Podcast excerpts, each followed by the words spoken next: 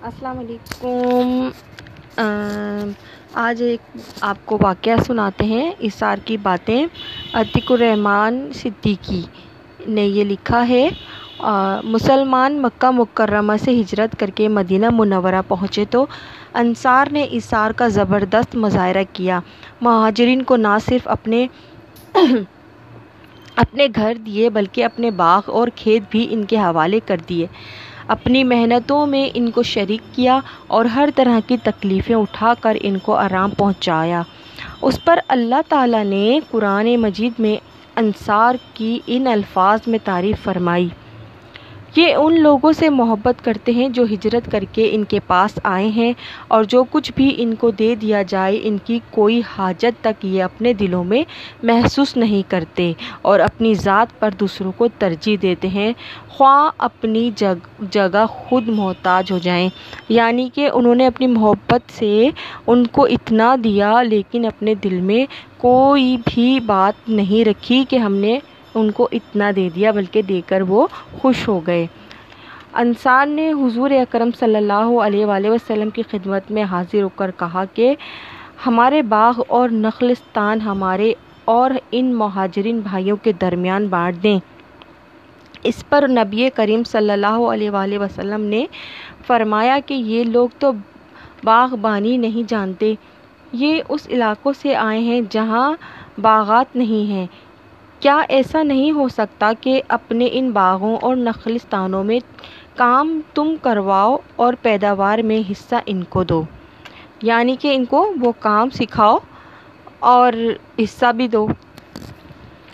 انصار نے جواب میں کہا، سمعنا و اطعنا یعنی ہمیں منظور ہے جو آپ کی زبان مبارک سے نکلا یہ جواب سن کر مہاجرین نے عرض کیا کہ ہم نے کبھی ایسے لوگ نہیں دیکھے جو اس درجہ اثار کرتے کرنے والے ہوں۔ یہ کام خود کریں گے اور حصہ ہم کو دیں گے۔ ہم تو سمجھتے ہیں کہ سارا اجر یہ لوٹ کر لے گئے۔ یعنی کہ وہ کام کر کے اور اس کا حصہ بھی وہ ان مہاجرین کو دیں گے۔ حضور نے فرمایا، نہیں، جب تک تم ان کی تعریف کرتے رہو گے اور ان کے حق میں بھلائی کی دعا کرتے رہو گے تم کو بھی اجر ملتا رہے گا۔ یعنی کہ وہ کہہ رہے تھے کہ جیسے یہ کام کر کے ہمیں دیں گے اور اجر بھی ان کو ملے گا۔ لیکن حضور صلی اللہ علیہ وآلہ وسلم نے فرمایا کہ نہیں، تم ان کی تعریف کرتے رہو گے اور ان کے لیے بھلائی کی دعا کرو گے تو تمہیں بھی اجر ملے گا۔ جب بحرین فتح ہوا اور یہ علاقہ اسلامی حکومت میں شامل ہوا تو نبی کریم صلی اللہ علیہ وآلہ وسلم نے انصار کو بلا کر اپنی اس خواہش کا اظہار کیا کہ میں یہاں کی زمین آپ لوگوں میں تقسیم کرنا چاہتا ہوں، مگر ان اثار کے پیکروں نے عرض کیا، جب تک ہمارے مہاجرین بھائیوں کو بھی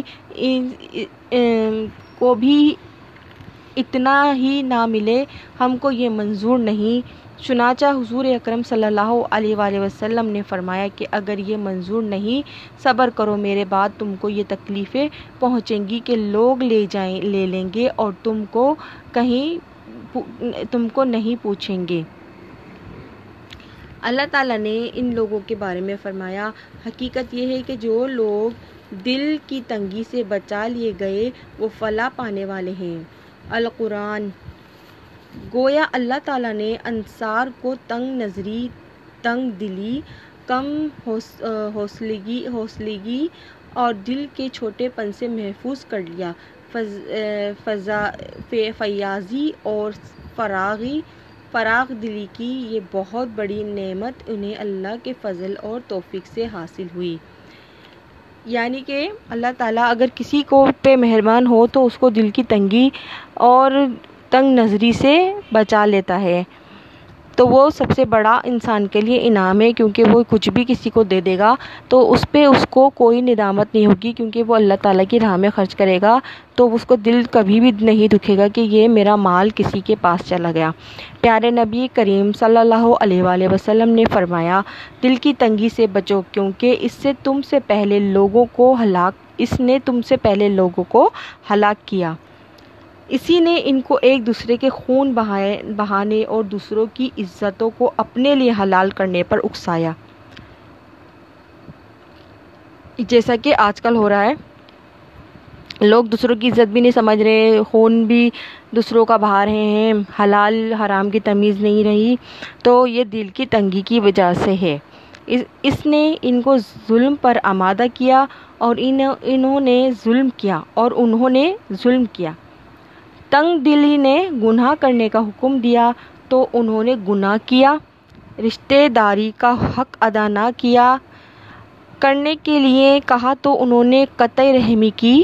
حضور حضرت ابو سعید خدری رضی اللہ تعالی عنہ نے بیان کیا ہے کہ حضور نے فرمایا، دو خصلتیں ہیں جو کسی مسلمان کے اندر موجود نہیں موجود نہیں ہو سکتی۔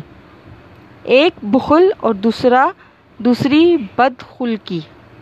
حدیث میں ہے کہ ایک دفعہ ایک بھوکا آدمی نبی کریم صلی اللہ علیہ وآلہ وسلم نے فرمایا، جو شخص آج کی رات اس کو اپنا مہمان بنائے گا، اللہ تعالیٰ اس پر رحم فرمائے گا۔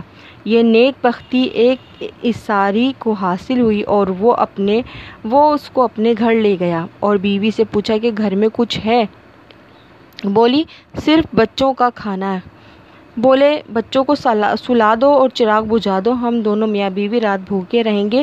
البتہ مہمان پر ظاہر نہ کریں گے کہ کھا رہے ہیں یا نہیں۔ چنانچہ، ظاہر کریں گے کہ کھا رہے ہیں۔ چنانچہ انہوں نے ایسا ہی کیا۔ صبح کو حضور صلی اللہ علیہ وسلم کی خدمت میں حاضر ہوئے تو آپ صلی اللہ علیہ وآلہ وسلم نے فرمایا، اللہ تعالیٰ تمہارے اس حسن سلوک سے بہت خوش ہوا۔ پیارے پیارے دوستوں، ہمدردی، محبت اثار اور قربانی کی یہ باتیں مٹھاس کی لذتوں سے کتنی بھرپور ہیں۔ یہ ہمارے دلوں کو گرماتی ہیں، ہمارے ایمان کو تازہ کرتی ہیں اور ہمیں اچھے عمل کے لیے ابھارتی ہیں۔ مگر پیارے رسول صلی اللہ علیہ وسلم کے پیارے دوستوں کی یہ باتیں پڑھ کر بھی ہم دل کے چھوٹے پن میں مبتلا ہو جائیں۔ اپنے آپ کو برائیوں برائیوں برائیوں کے کاموں میں نہ آئیں۔ اپنے ہی بھائیوں پر ظلم ڈھائیں، ان کے خون سے اپنے ہاتھ رنگیں، بے قصو بے قصوں کی بے کسی سے فائدہ اٹھائیں اور ان زیادتیوں پر ہمارا دل ذرا نہ روئے۔ تو ہمیں اپنے ایمان کی فکر کرنی چاہیے۔ حضور اکرم صلی اللہ علیہ وآلہ وسلم نے فرمایا، مسلمان مسلمان کا بھائی ہے اور اس سے دھوکہ، اسے دھوکہ نہیں کرتا۔ اور یہ بھی فرمایا کہ اللہ تعالیٰ اپنے بندے کی مدد میں اس وقت تک رہتا ہے جب تک وہ اپنے بھائی کی مدد میں رہتا ہے۔ آؤ ہم سب مل کر اپنے پیارے وطن پاکستان کو صحیح معنوں میں اسلام کا گھر بنائیں تاکہ یہاں ہر شخص امن اور سلامتی کے ساتھ رہ سکے۔ اللہ تعالیٰ ہمارے ملک پر، ہمارے لوگوں پر رحم کرے اور حدیث سننے اور حضور کی باتوں پر عمل کرنے کی توفیق دے۔ جیسا کہ شیطان بیچ میں آ جاتا ہے اور لوگوں کو اس اچھائی کی طرف دھیان دینے ہی نہیں دیتا کہ یہ جو بات سنیے اگنور کر دو، بس سبحان اللہ کو آگے بڑھ جاؤ۔ لیکن عمل کرنے کے لیے آپ کی ہمت ہونی چاہیے۔ اللہ تعالیٰ ہم سب کو ہمت دے اور اچھے مسلمان بن کے ہم دکھائیں کہ لوگ پہلے چھوٹے ہم ہوتے تھے تو باہر نکلتے تھے، کسی بھی آدمی کو کہہ دیتے تھے کہ فلاں ہمیں چھیڑ رہا ہے، ہمیں یہ تنگ کر رہا ہے۔ آج کل ہم یہ کہہ نہیں سکتے، ہم بچوں کو باہر نہیں نکال سکتے۔ کتنی بڑی، بڑا المیہ ہو گیا ہے ہمارے لیے معاشرتی طور پہ کہ ہم اپنے ہی بچوں کے دشمن بن گئے ہیں، ان کی ہی عزتیں ہم نہیں سنبھال پا رہے۔ پہلے کے لوگ کتنے اچھے ہوا کرتے تھے، کیونکہ وہ اللہ سے ڈرتے تھے، حضور کی باتوں پہ چلتے تھے۔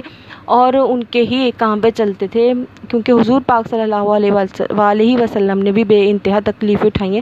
لیکن اللہ تعالیٰ نے جو ہے انہیں ہمارے لیے ایک ایک ایک مثال بنا کے بھیجا ہے کہ ہمیں بھی ان کی طرح رہنا چاہیے۔ برائی میں نہیں پڑنا چاہیے، کسی بھی تکلیف میں ہو، کسی بھی مشکل میں ہو، کسی بھی تکلیف میں، حالت میں۔ اللہ تعالیٰ کہتے ہیں نا کہ آپ کسی بھی حالت میں خودکشی تک نہیں کر سکتے، کیونکہ اس کے بعد بھی آسانی ہوتی ہے۔ مشکل کے بعد آسانی ہے۔